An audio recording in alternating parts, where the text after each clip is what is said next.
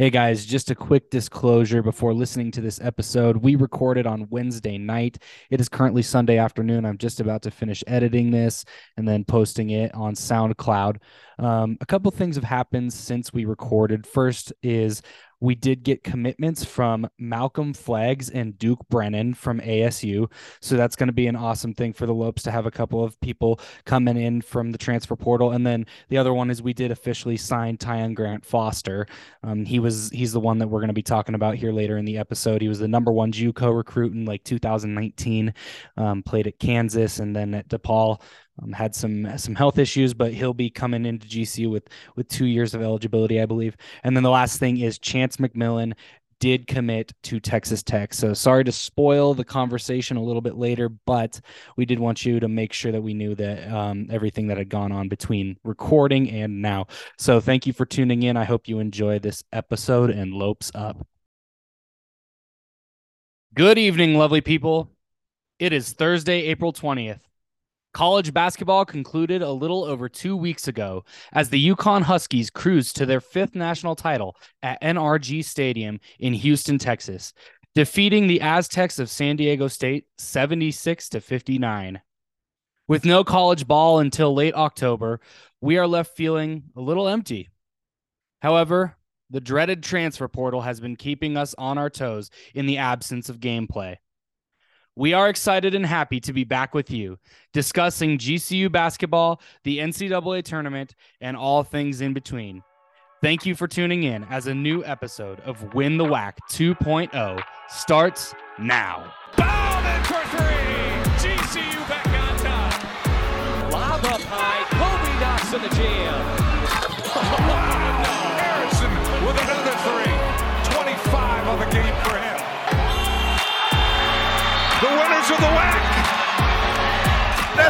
Ticket punch. Ticket punch. You see that?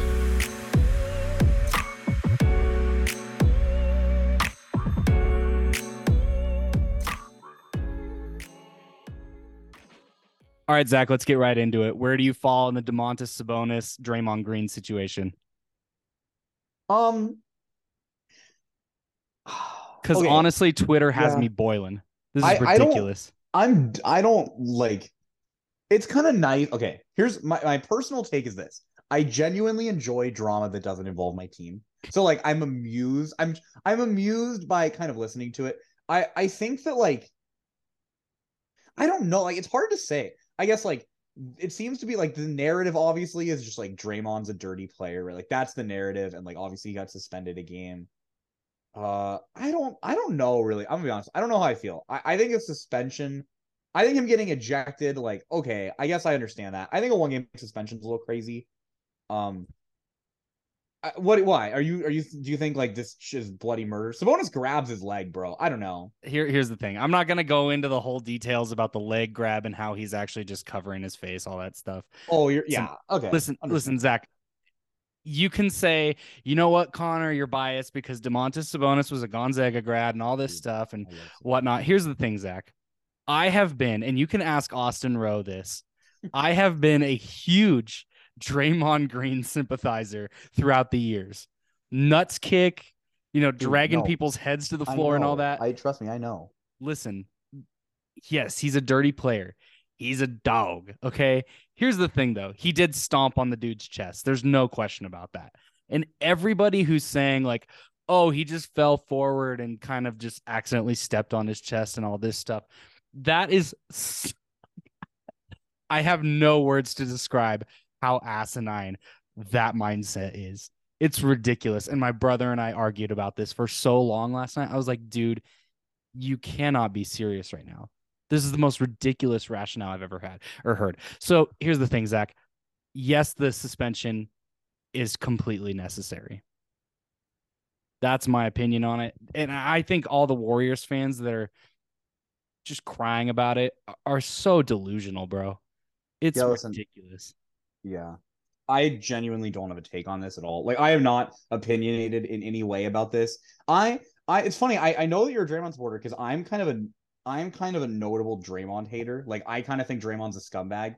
And seeing Draymond get suspended will always be He amusing. to me. is. I've never Yeah. said he isn't a scumbag, I but so like he's a I'm dog. I, I kind of like Sabonis and I'm kind of a Draymond hater. So like I him getting suspended for game three makes me giggle a little bit. Um but like I, genuinely I don't have an opinion on this at all. Like seriously, uh I don't know. I didn't watch the game live. I, I was at a tennis match. Uh Nor did I.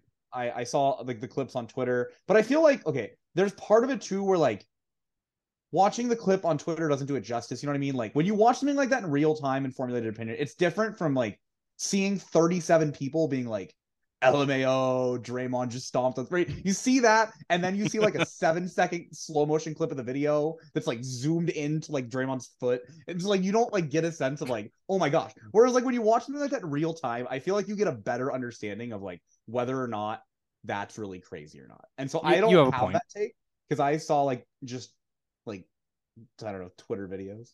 Uh, Zach, and you're totally right there, 100%. And I'm going to be honest too. I really don't care about the whole situation as a whole. What I care about is Warriors fans just being so insufferable about it. It's it's driving me nuts. And I've never I've never had anything against the Warriors. I do think they have, you know, the whole bandwagon situation going on there.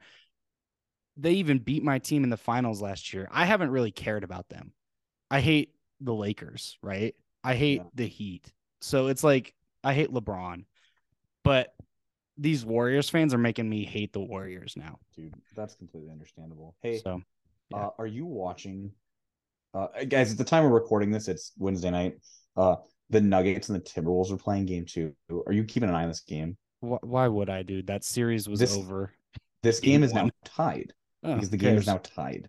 It's okay. The Timberwolves have Uh, been eliminated from playoff contention. Dude, the gr- hey, the listen, the la- the Timberwolves last game of the regular season was so goofy that I genuinely think if like if if there was like a basketball sitcom, like if there was like a basketball Ted Lasso type show, and they made what actually happened to the Timberwolves in Game 82, like they did that in the show, we would all stop watching and be like, "That's stupid. That would never happen." Yeah. Like that's right? how ridiculous.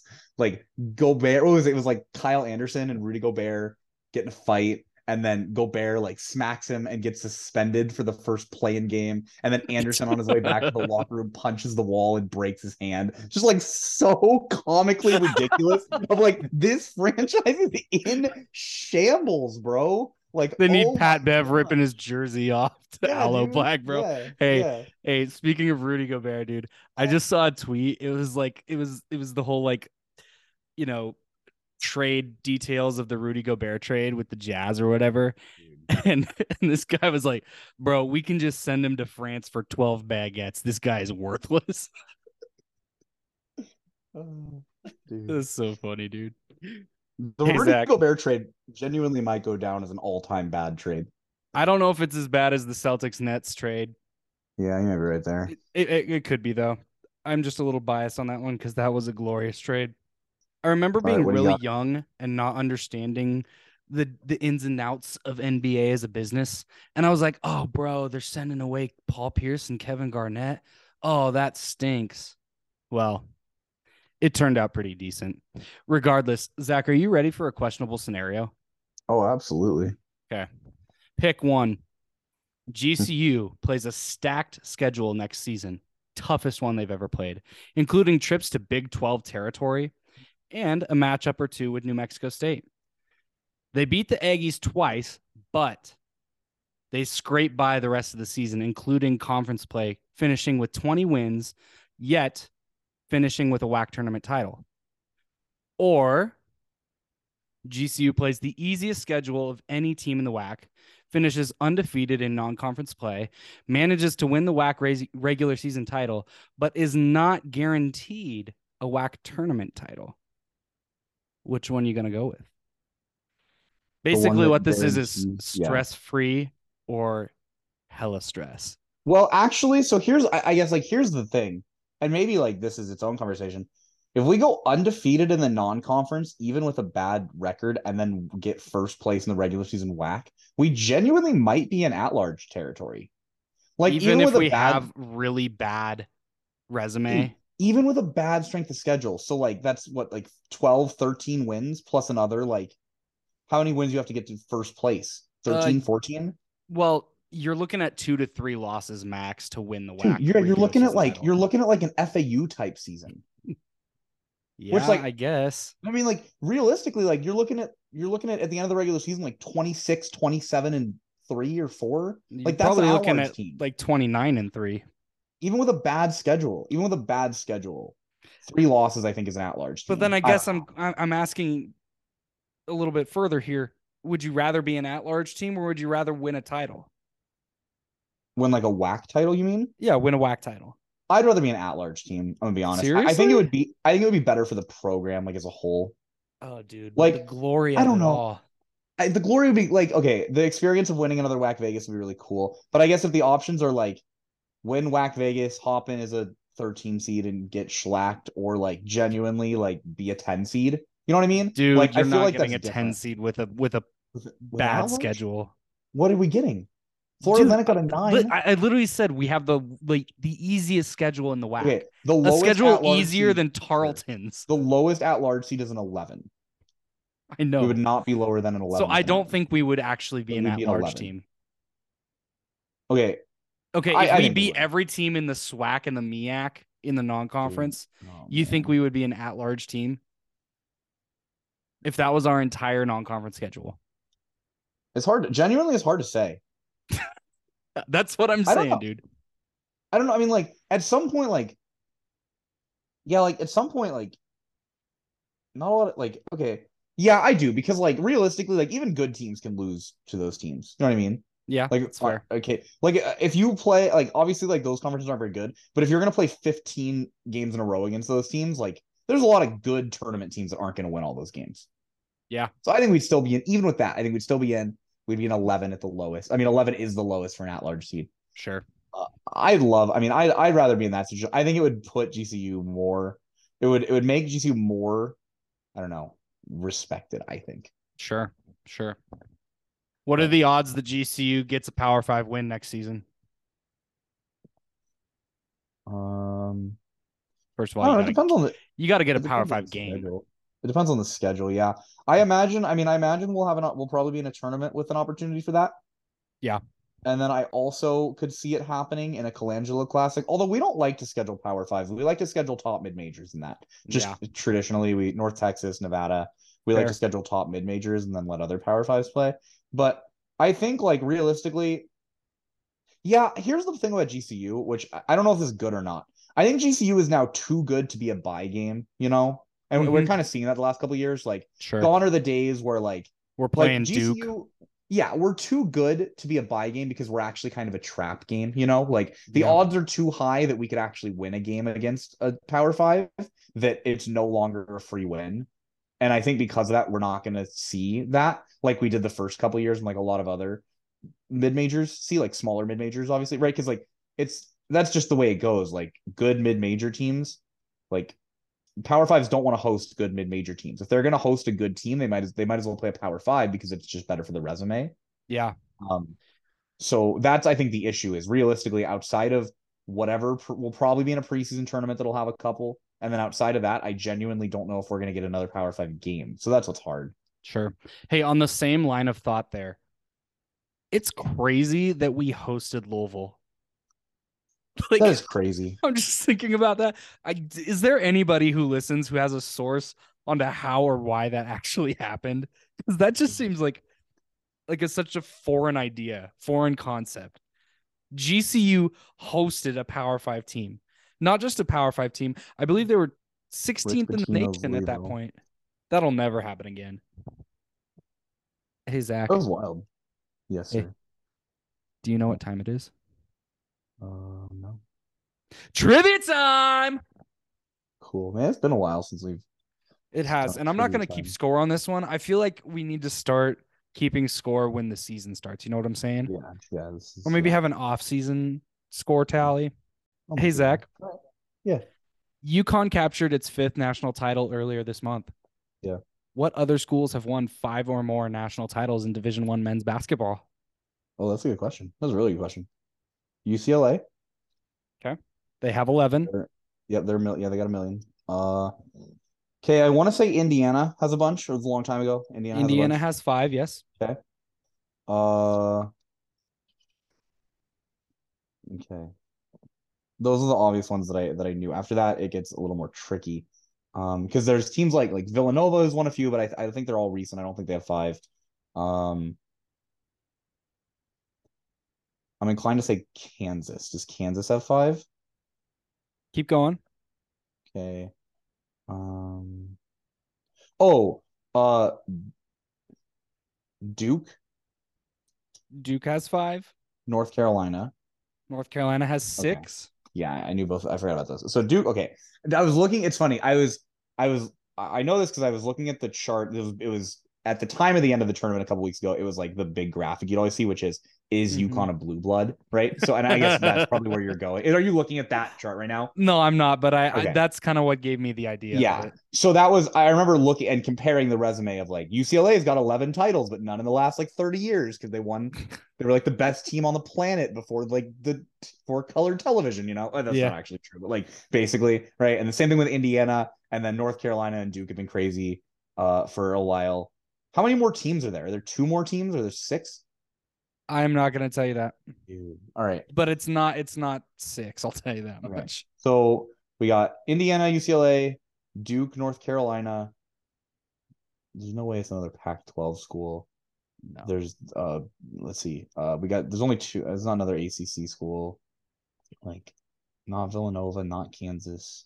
Uh, obviously we're saying we're saying UConn is the, the given. Uh It's funny. Indiana is the only quote unquote blue blood that Blue not blue in color. yeah. Drake is a huge fan of this school. Oh, dressed in their warm-ups. Yeah, Yep. Kentucky. yeah. Is that the other one? Is that the only other Yep. one? Kentucky Oh, has eight. All right. Kentucky should has the know. second most. Hey, how Cool. many of those teams have won a title since 2000? U- UConn. Uh There you go.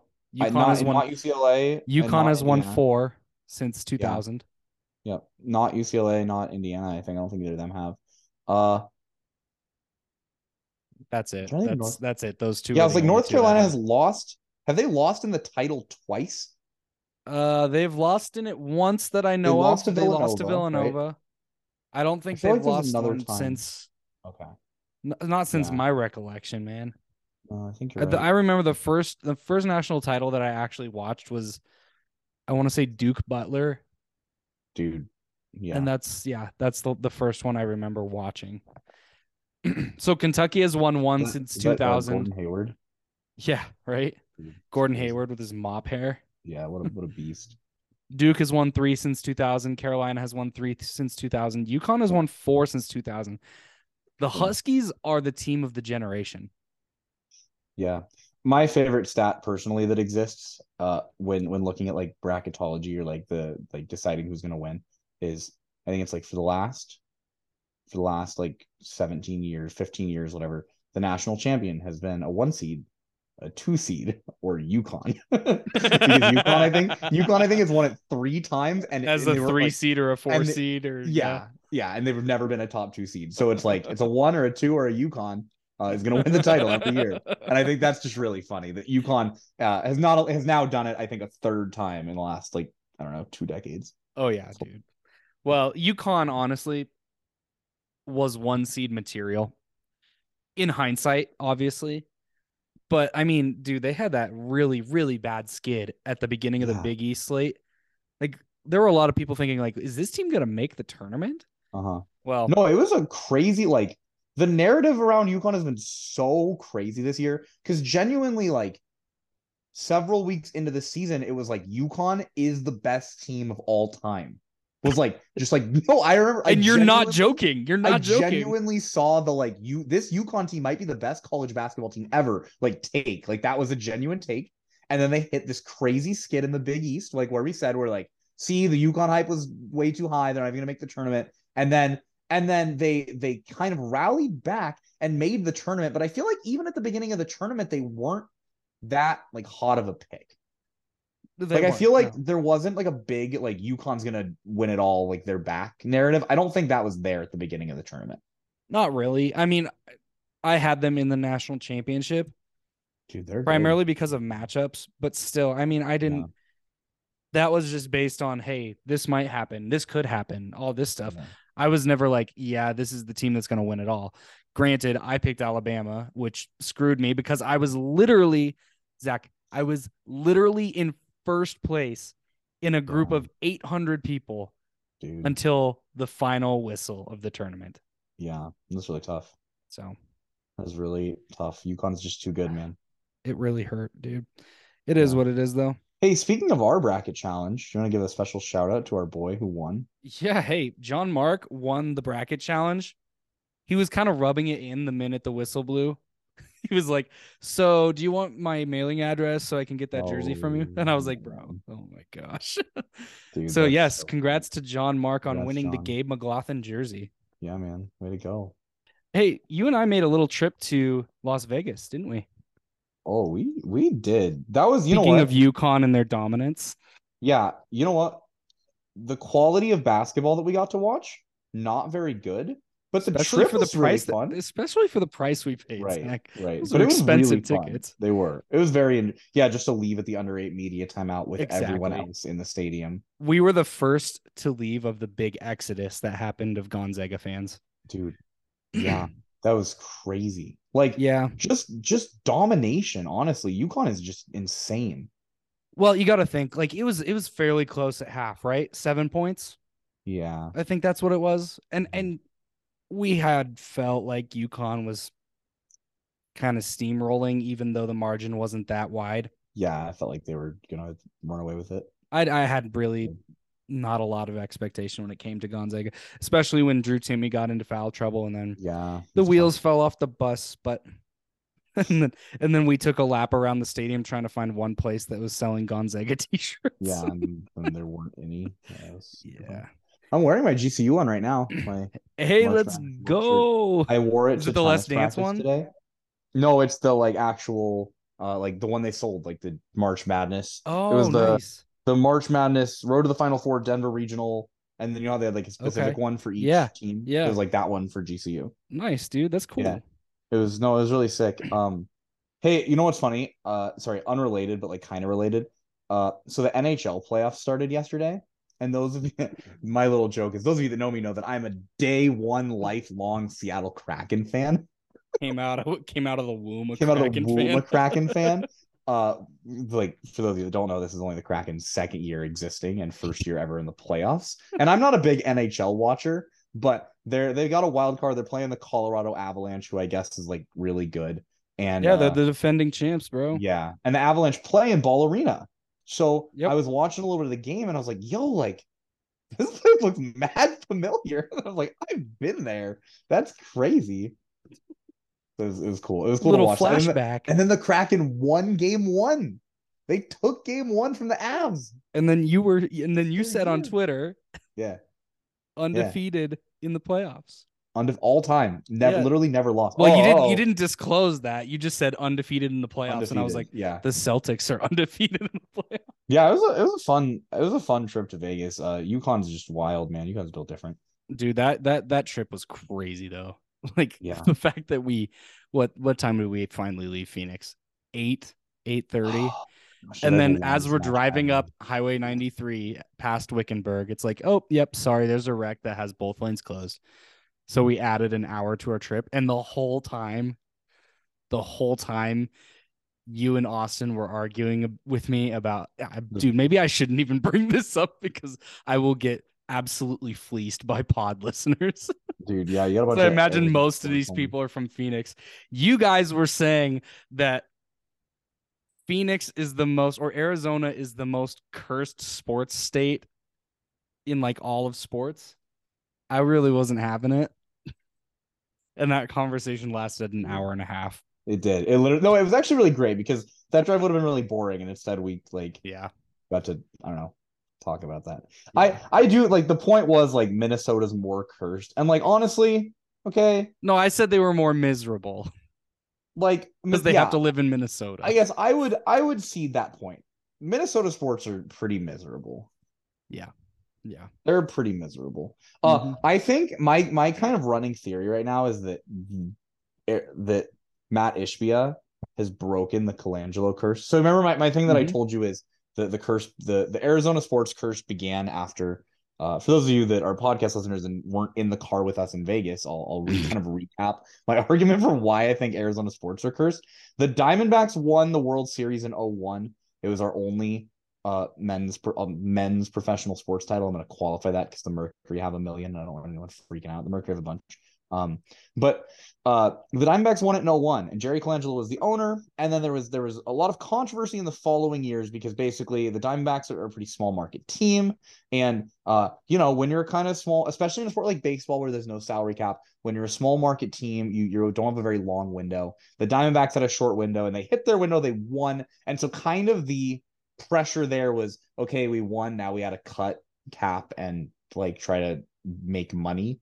And Colangelo basically was like, no, I want to keep winning because winning's really cool. And it didn't go very well. And ultimately, Colangelo kind of ended up leaving both the Diamondbacks and the Suns. And my my kind of like running theory is that like this is the Colangelo curse because Arizona sports have chosen money over winning, and now we will never win again.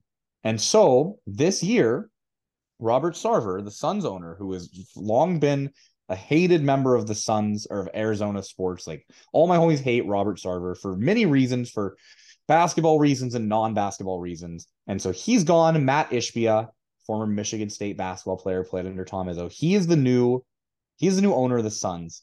And this year, uh, Al McCoy, who's the famous Arizona uh Arizona basketball radio announcer, he's the voice of the like basketball arcade video game Mhm. the he's kind of the one who coined the like Shazam. He's that guy. Um, he's retiring this year. It's his last year, which is like really cool. And there was a halftime like kind of like like thing like to commemorate him, and they brought out Jerry Colangelo. Just Matt Ishbia Oh. he brought out Jerry Colangelo to like speak and like thank him, and like the two of them so they together got the skeletons like, out of the- the closet. they had like the Al McCoy jersey because they put him in like the Ring of Honor, Mm-hmm. and Colangelo and Ishbia were both there with Al McCoy, and I thought like this is it, the curse is broken. So if the Suns win it this year, it's because of that. Matt Matt Ishbia knows. all right. Well, Suns aren't gonna win it. I know. Hey, let's talk transfer portal. Yeah, yeah. Oh um, man. a lot of we're gonna have a lot of new faces uh next year. A couple. Let's I guess we can start with the the current roster, who's leaving, who's staying, and then and then get into additions. Well, I will just I will just start with who's leaving. Okay, so first of all, we are losing Noah Baumann and Walter Ellis to graduation. Um, so hey, props to those guys on finishing their education. Um, maybe we could see them playing in Europe or something like that. But uh, all the best to those guys. And then to the transfer portal, everybody's favorite thing. I believe the first person to announce transfer portal was Aidan Igiehon. Yep. Yeah. And he just so happens to be the first one to have announced his his commitment. Right. He's he's sticking in the WAC. He's heading to uh Abilene Christian. Um It's tough, but so that's tough. All, all the best for him. Yeah, I don't know. I mean, it was it's been a tough season for him. Obviously, he was kind of the the the off the bench guy uh, after YO. He didn't he didn't get a lot of minutes. It's he's he's just like obviously, you know, really really highly recruited, top 100 player in his class, recruited out of Louisville. Very very athletic. And I think that's what you see with him is like dude is just very athletic, but like just certain, I don't know, like certain elements of this game just aren't there. Uh, even though like he certainly has the athleticism to be a really good player. So we'll see. Um, we'll see if he if he continues to develop with ACU. Yeah. I really enjoyed watching him play. I'd love to see that for him. Obviously not against us, but and I believe he uh, only but- has one year of eligibility left. So That's true. That's true. hoping he has a good year, but the two games he plays against GCU or more. Let's hope he uh, doesn't, you know, Yeah. tip the scale Yep. one way or the other. You know. Yeah, yeah, but uh, so good luck to him. He's headed to Abilene Christian. Um, After him, I believe the next one was Chance McMillan. yeah, so the Chance McMillan, like That one this has been crazy. I mean, tore so me up like to my core. He it was tough. I mean, so yeah, chance going is tough. Um, we we kind of knew it was like I guess like some extent like we saw we saw it coming. The thing about the Lopes this year is like, especially on the guard front, like there's just too many mouths to feed, man. Like looking at coming back, you have You got a you point. got Jovan coming back, Ray, uh, who we'll talk about in a little bit, presumably will probably be coming back. Um, and then like, and then you have Baker, like you had Baker, Knox, McMillan, presumably for that last starting spot. All five of those guys, I think, are, are good enough to start on on on other teams, and I think that's what we're seeing is just, you know, the talent is there. Uh, and after the success they've had this year, uh, they they want a bigger role, and I, I completely understand that. Um, and and you know, but what Chance is Chance has been uh visiting and posting pictures on Twitter in the jerseys of a lot of Power Fives. Uh, we know he was at he was at Utah, he was at Colorado. I think he's at was he at Texas Tech or A and M or one of those Texas schools? Tech, yeah. Yeah, Texas Tech. So I mean, he's he's visiting all the Power Fives. I, I don't know where he'll land yet, but uh, you know, I mean, I'd love to see Chance McMillan uh do well. He's one of my favorite lopes. He has been for a long time. He's part of two are, are both of our NCAA tournament teams. So Yep. uh, obviously he's he's kind of for me, he's like a lope for life. Like wherever he goes, I'm gonna be a Chance McMillan fan. Yeah, no, it's actually funny. Like literally the week before the NCAA tournament, I think it was it was in between WAC tournament and NCAA tournament. We were talking about these guys, and I said I think Chance McMillan's going to stay around for life. And and here's where I I struggle with it is we obviously saw tremendous improvement from him this year. And with the whole, you know, too many mouths to feed, I get that. We do have we'll talk about Rayshon Harrison in a little bit, but we also have Jovan Blacksher coming back for his his final season. The way I see it is we don't know what we're gonna get from Jovan. He's coming off an ACL injury. In addition to that, the improvement from Chance McMillan proves that I think he could be in that rotation to a point where he could be a starter in that Yeah. You know, theoretically. But I could see him being very successful at another high mid major program. I just fear for him that if he goes to some place like Texas Tech, that he's not going to get the minutes that he wants. Now, if he were to go to like Colorado or Utah, I think he could be playing significant minutes. But Yeah. for me, I and, and I'm not Chance McMillan, so I can't speak for him. But for me, I want to go somewhere where I feel like I can win in addition to playing a lot. And Mhm. I just don't think you're going to get that at a Colorado or a Utah. Yeah. I, I'm almost certain you're not going to get that. right. Texas Tech is a different situation because, you know, being in the Big 12, granted, they were horrible this year, but being in the Big 12, you got to rebuild, and that team could be pretty decent depending on how they do in the transfer portal this offseason. We could see Texas Tech back in the field next year. So hmm. you never know. But Yeah. I, I just I just hope that wherever he ends up, he's playing a lot and he's winning. yeah. So I'm with you there. Um I- yeah. Yeah. I think the next guy would have been the big man YO, which was a shock to me. Wait, really? What do you mean, really? YO transferring is a shock to you? Yeah. Oh. I mean, he was literally, he played so much. When he wasn't did. injured, he was in there a significant amount. Yeah. He was the main guy when it came to down low, especially defensively. We talked about it at length throughout the season of how important he was as a, as a defensive anchor for the team. Yeah, absolutely. And I don't think that would have changed in the offseason unless he got some kind of tip off that we were going to be, you know, fishing for some big guys in the offseason. So I don't know, but Right. What um do we we haven't heard anything about where he's going yet, have we? no, I, I saw a few, like, I saw one of those things where it's like, hey, he's gotten interest from these schools, one of them being Montana, which I found funny, but That would be Um, funny. if he if he ends up sure. transferring, which you know, when it comes to the transfer portal, a lot of these guys might just end up returning to where they're Right. I mean, that's always that's that's the thing is it's not a guarantee that a guy's leaving if they join the portal. exactly. Um yeah. But if he if he ends up leaving GCU, it'd be cool to see him go to Montana. Um, Yeah. I think I think if he does leave, we're gonna have a serious problem. At, at, like we're gonna need to No kidding. get something going from the portal at the five because like realistically, like as much as I love the like McGlothan Baumann big man lineup, we need to have a big man we can rely on. Like the- obviously, like we can have small ball lineups with McGlothan at the five at times, but we need to actually have a center on our team. And we have the what's his name, Amenhauser coming up. Yep. Uh, and then we I've- have Isaiah Carr. Yeah, I've heard. I don't know. Maybe I maybe like I shouldn't speak on this until I see him play. I've heard some concerning things about Amenhauser so far about Such his as? health, just about his health. He's he's already uh I think he's already dealing with a lot of injuries in his senior year of high school. He can't stay healthy. um, which is which is concerning for like a tough. high schooler. Um, Yeah. So I mean, we'll see. We'll see. Uh, we'll see how that goes. But even then, like him and uh, Carr's our other center who I think Carr can be pretty good. Uh, he, I mean, he obviously got like very, very limited minutes this season. Mhm. Um, I but, feel like he uh, burned his red shirt unnecessarily for no reason. Yeah. Well, Yeah. we also thought Wyatt was going to miss a lot more time than he did. It's true. Um, that is true. so that I mean, that just sometimes is the way it goes. Um, but yeah, I don't know. I think I think it'll be interesting to see what happens. Um, yeah. Yeah, so it'll be tough if he ends up going. Uh, we're gonna obviously need to replace him with losing him, Aidan Igiehon. Uh, it's gonna be tough. Um, Yeah. hey, I think that just leaves us with with one Yep. Kobe Knox. So, what have you heard for, from about Kobe? I have heard nothing whatsoever. So this what leads I'll me to believe that this is another one where we still might end up having him. He was a shock to me. You want to know where he's on his official visit right now? Where is he at? North Texas. Oh my gosh. He's at UNT right now for his official visit. Okay. Well, Yeah. props to him. Hey, I just that one was a shock to me a little bit because he's so stinking young. Granted, he was a freshman this year, but this was his second year in the program. He redshirted his first year. Yeah. Um, it- it's just uh, these kids are leaving so early.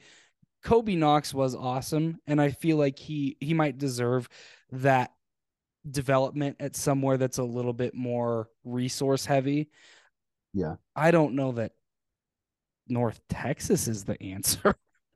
Um, Yeah. to be Are quite they frank I mean, about well, it, are they one of the teams staying in no, they're leaving. that conference? Where are they going though? I'm pretty sure they're going to the? American. American? That's an upgrade. Like that's definitely an upgrade. Playing It in the American. definitely is, yeah.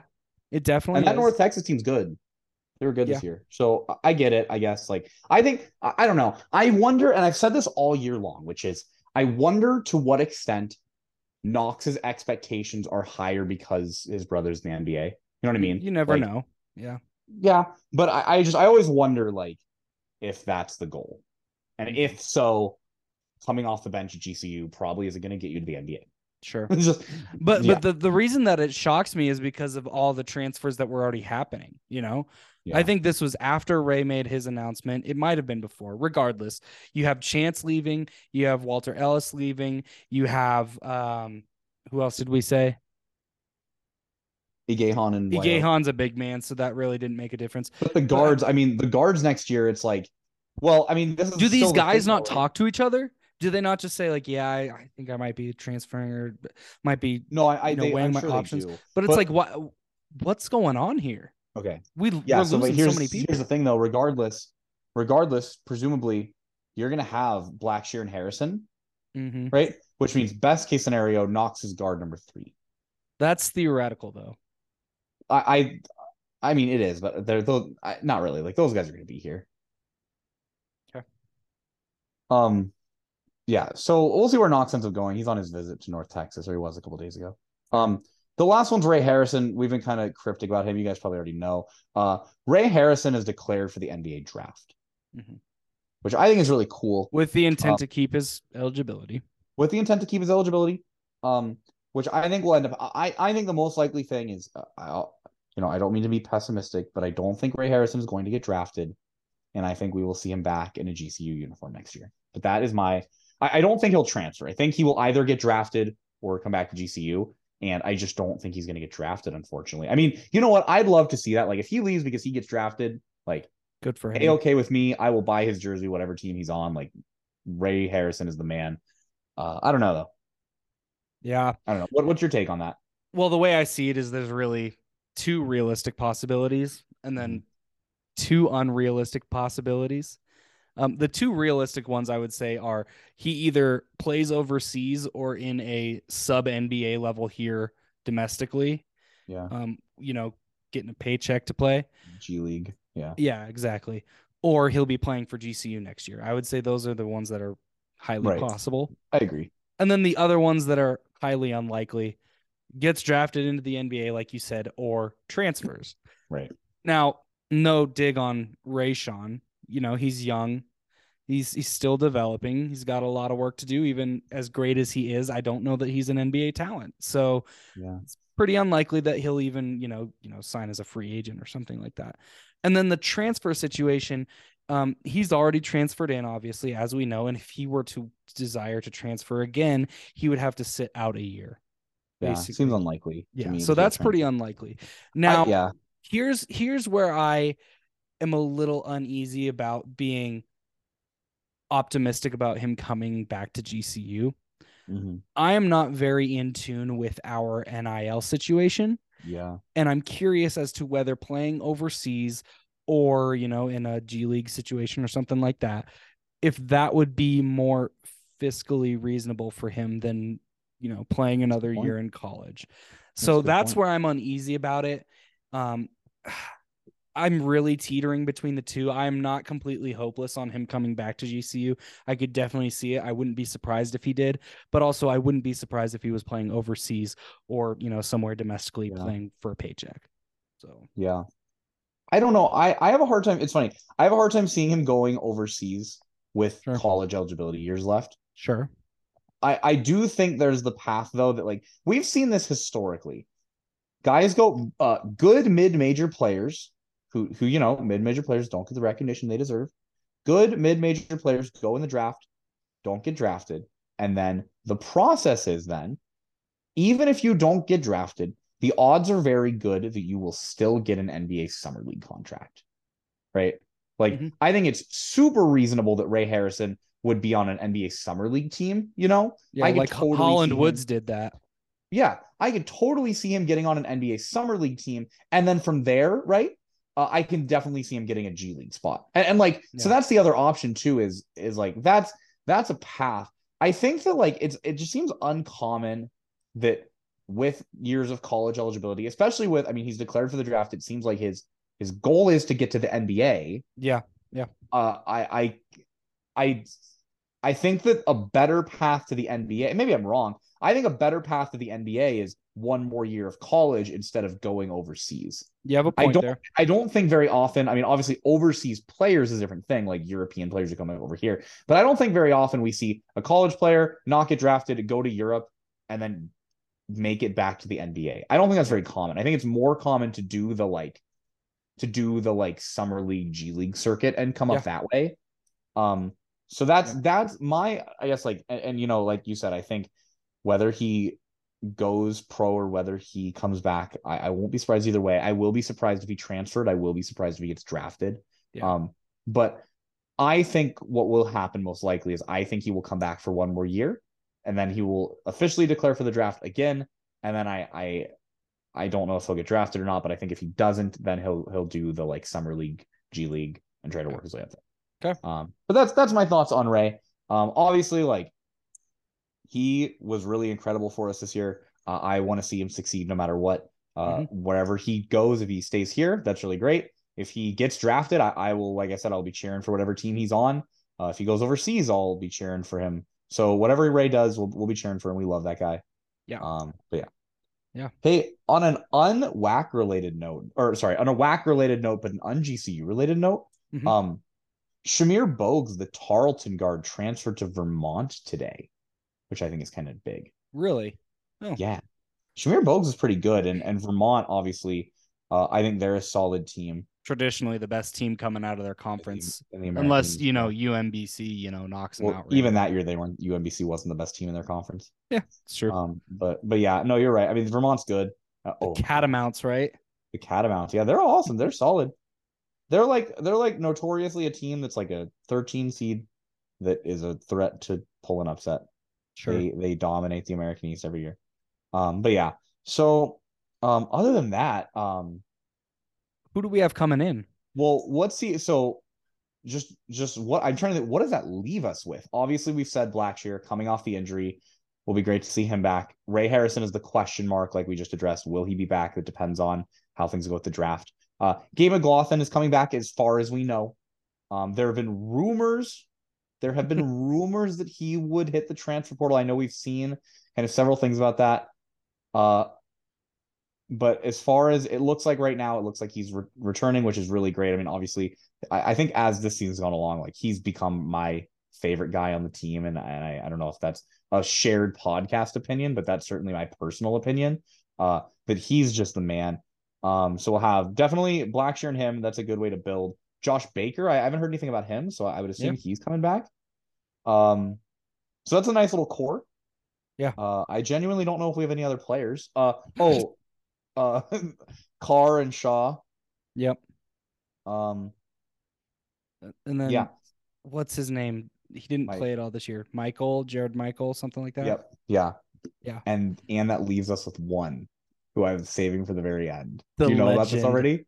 Logan. Logan Land- Landers, baby. Let's go. Logan Landers. Okay, listen. Who If this just had a happen, birthday, didn't he? if this doesn't happen, that's fine, and just we'll forget that I ever said this. But this is this has potential to be my favorite thing ever. Okay. You want to know what the word on the street is about Logan Landers? What's the word on the Okay. street? The rumor eh, this is like so comical, I just can't believe it. Logan Land the rumor is Logan Landers will be returning to GCU next year, but not to play basketball, Oh my gosh. but to play baseball. okay. That's not even a joke. I exactly, and you know why I'm laughing about this? Because this lit- literally happened to the University of Montana. This guy, Marcus Knight, he was a stud in 2019 as a rusher, and then he tore his ACL during the COVID games. And then last year he tried to like make his games. Because we had two spring games during the Yeah. COVID season, right? And so he tore his ACL during that season. Last season, he's coming back, you know, a little bit, um, playing some significant minutes, not getting a lot of rush yards. He enters the transfer portal at the end of this season and then announces he's staying at Montana to play lacrosse. dude. Genuinely, yeah. So like Logan, there was a picture circulating of Logan Landers in like a GCU baseball, like GCU baseball threads. There's Okay. pictures, there's video surfacing of him throwing throwing the baseball around. So I don't know. I mean, like that's just con- like that's just goofy. Like that's just really goofy, man. That I'd love to see Logan Landers in a baseball jersey, I would love Um, to see him in a basketball jersey balling out, dude. dude. That's what I'm saying. WAC Um, preseason yeah. player of the year. Yeah, dude. Um, no, that would be that would be cool. Um, so with that, like that's the team we have now. Uh, we talked a little bit about Noah Amenhauser, who's uh, one of our like maybe he's our only freshman we have coming up. Uh, From what I'm aware of, yes. um, so that'll be cool. He's a seven footer. Uh, he's a local guy, right? Yeah. Go? West Valley somewhere. Oh, he is an Estrella Foothills guy. Okay. out in Goodyear. So he's a seven footer out of Estrella Foothills. Um, you know, we're we're excited to have him. His only his offers were he had two offers. It was us and Santa Barbara, who's a pretty good team. So oh yeah, cool Santa Barbara was a here. tournament team.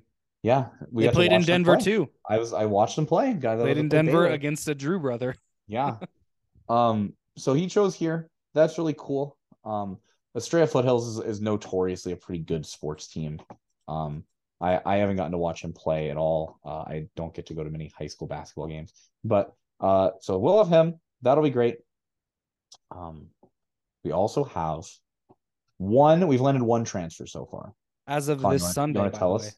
You want to tell Yeah, so this was yeah, this was the former number one JUCO recruit. This is Tyon Grant Foster.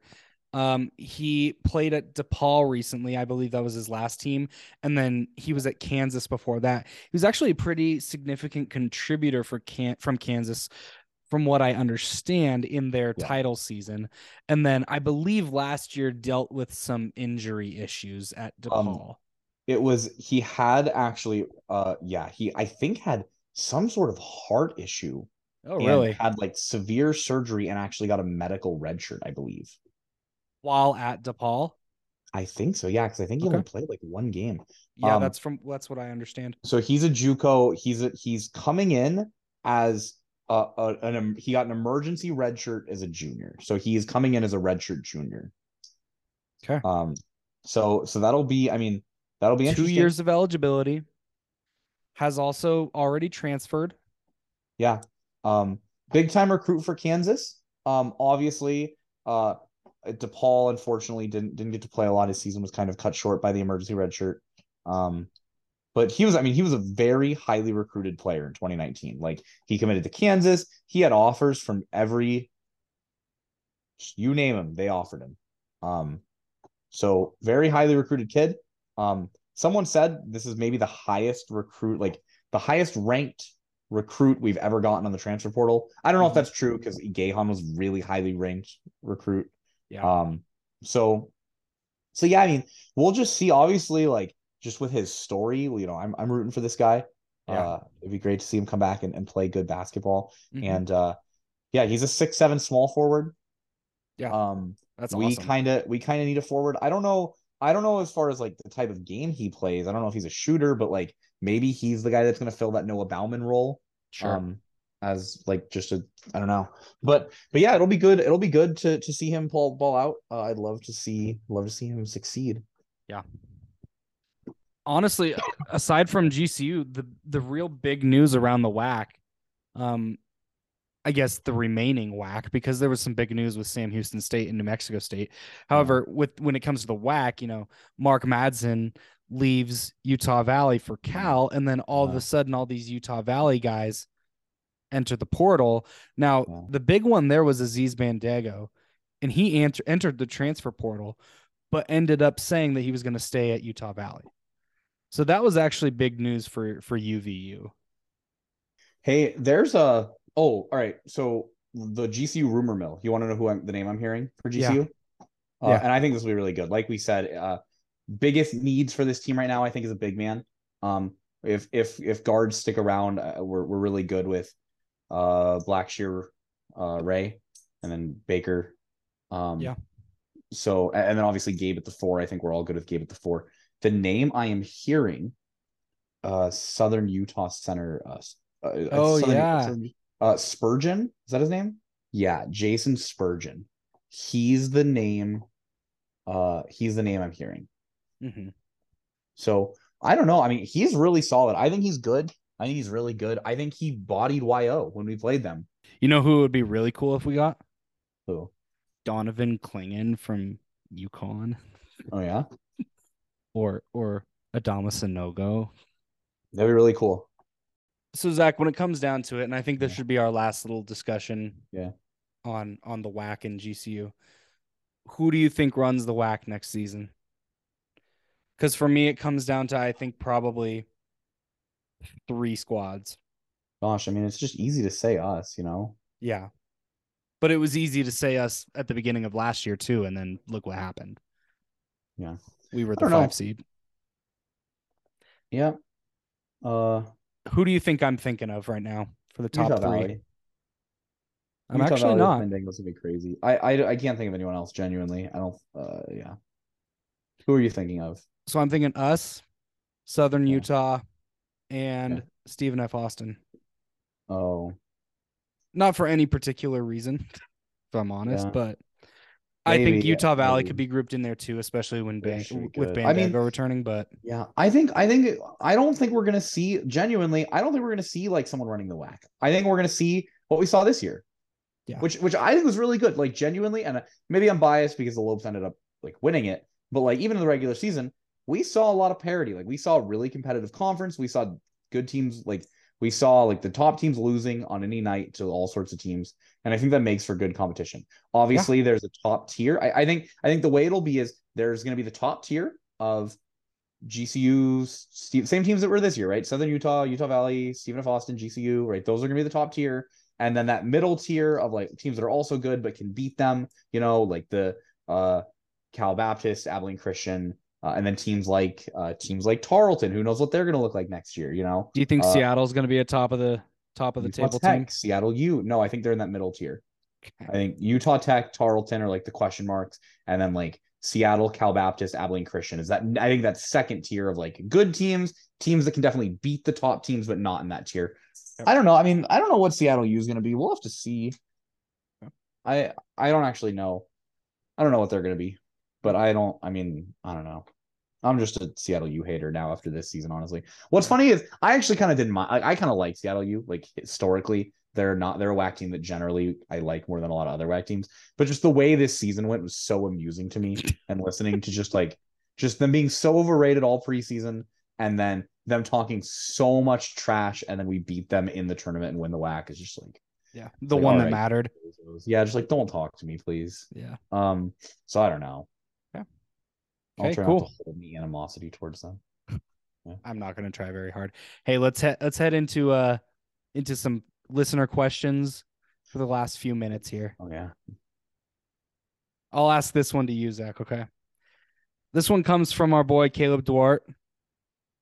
There's a couple of questions here. How would you rank each of the WAC Vegas games in order when it comes to most fun to watch?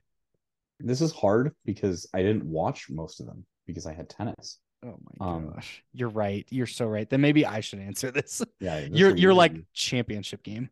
that was the only game I saw. Genuinely, it's the only game I watched. Yep, I wasn't- exactly. couldn't watch any other games. Okay.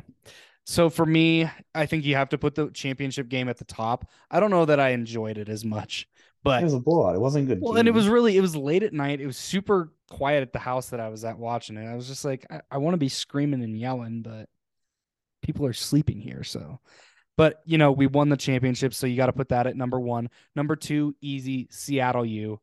I Mhm. loved watching that game. It was nice to get our revenge on them, especially after experiencing firsthand the beatdown that we took at GCU Arena on senior night and only scoring 13 points in the first half. Sam Yeah. Houston State, number three. I think that's a close one with number two, but you know, we had already beaten them that year. I was shocked that we won that game, Mhm, but you know, it was what it was. Yeah. And then for the I which honestly was our worst game of the Yeah. tournament, I would say a great against uh. UT Arlington. So, I completely agree with you. This is a great. This is a great list. so yeah. Yeah, almost almost losing to Arlington in the first round is definitely the worst game. Yeah. The next question from Caleb is favorite moment from each game. Okay. Well, my favorite moment from the Arlington game was when the buzzer sounded. I don't remember much about that game except for the fact that I was really irritated that we weren't killing them. Um the Seattle game I don't know that there was a specific moment that I loved a lot. I just liked watch liked watching Gabe McGlothan go off. Uh, I think at the point when he had like 25 or 26 points and I realized this dude is literally going to beat his his personal best from earlier this season. That was really exciting for me. And then I was like, hmm, maybe I should. I had a deal with Austin, which it didn't go through, and I'm glad it didn't. But we had this like kind of a joke of a deal where we were like, hey, if the Lopes win the win the WAC tournament, then we're gonna get GCU tattoos. And I was like, maybe I should just get Gabe McGlothan's stat line from from the Seattle game tattooed. Um, Sam Houston State game, man, it was so long ago. Well, I was so we were we were at my house, and a couple of my friends who who go to school down in Bozeman, they came up and watched the game with us, and their roommate was there, and I was, you know, being very animated. And then after we won, I pulled out my big JBL speaker and I was playing "Celebrate Good Times," and that was probably my favorite part of that game was dude. being excited that we were going to the title game. And then the championship game. Do you have a favorite part from that game? I do, and it's not like a of the game moment. I think here's what it was. My favorite. Okay, so like the the the story of this game was Southern Utah just pulled off the most ludicrous comeback of all time against Utah Valley in the semis. They were down. Oh my gosh, what were they down? They were down twenty three yeah, something like that. minutes left in the game. Yeah.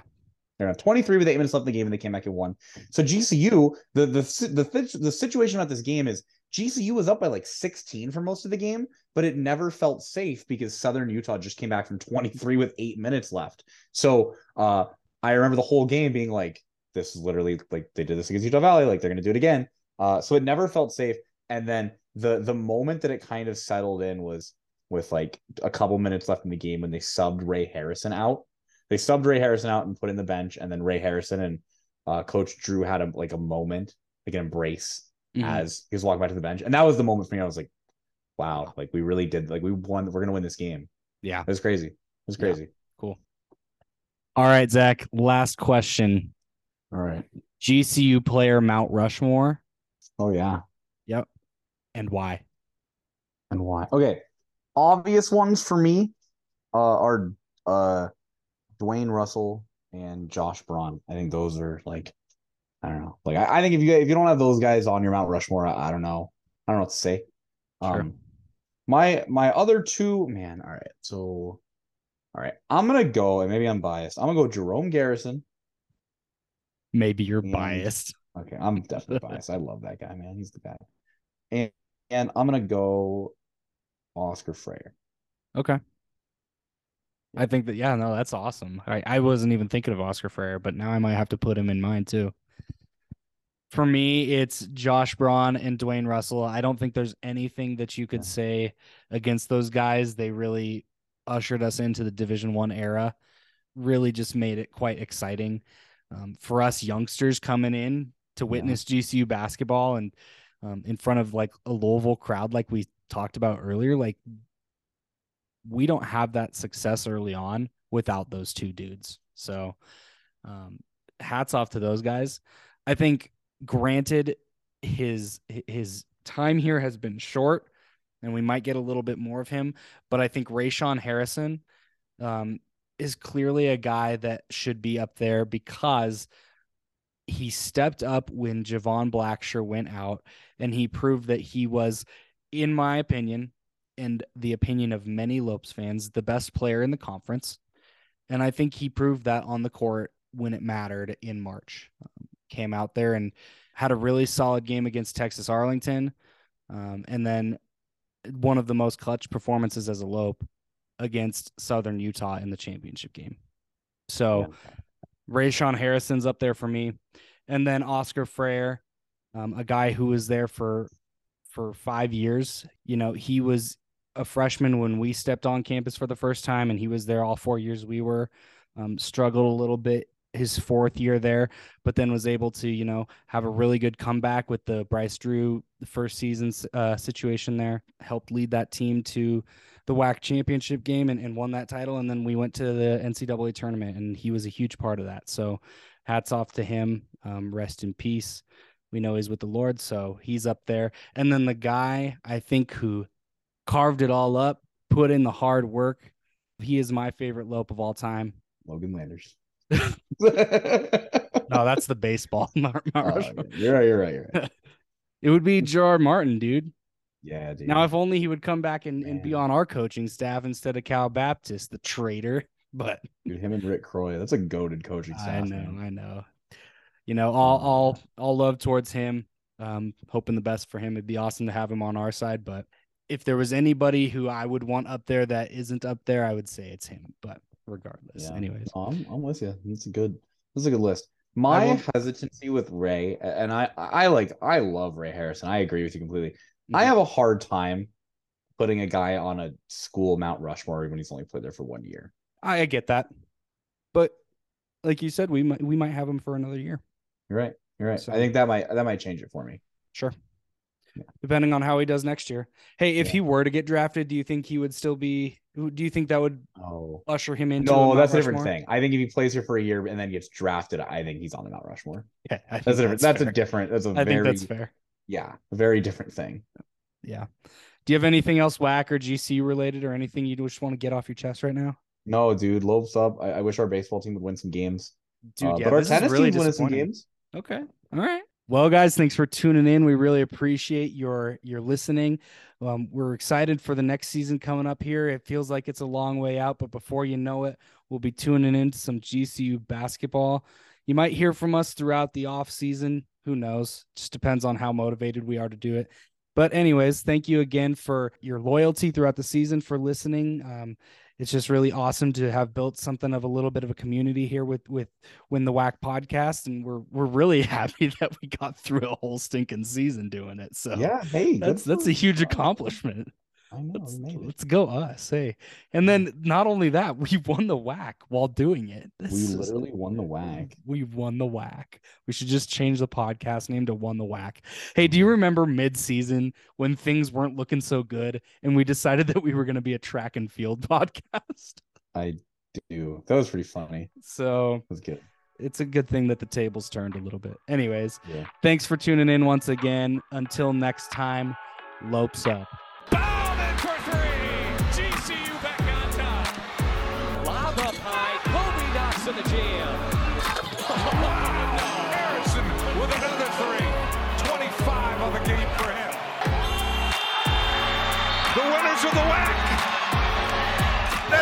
Ticket punch. Ticket punch. You see that?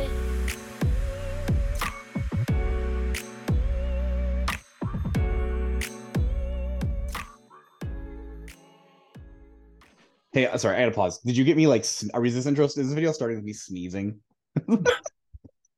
Did you hear that? That like loud. No, I did not. I sneezed so loudly into my microphone when we started. You want to run? Just want to run that back real quick, and then we can put this in the bloopers at the end if it's on there. If it's if it's literally you talking to me, please throw that in the last last thirty seconds. This right here, and then we'll actually Okay. start. Okay. Let's get, let's get this thing going.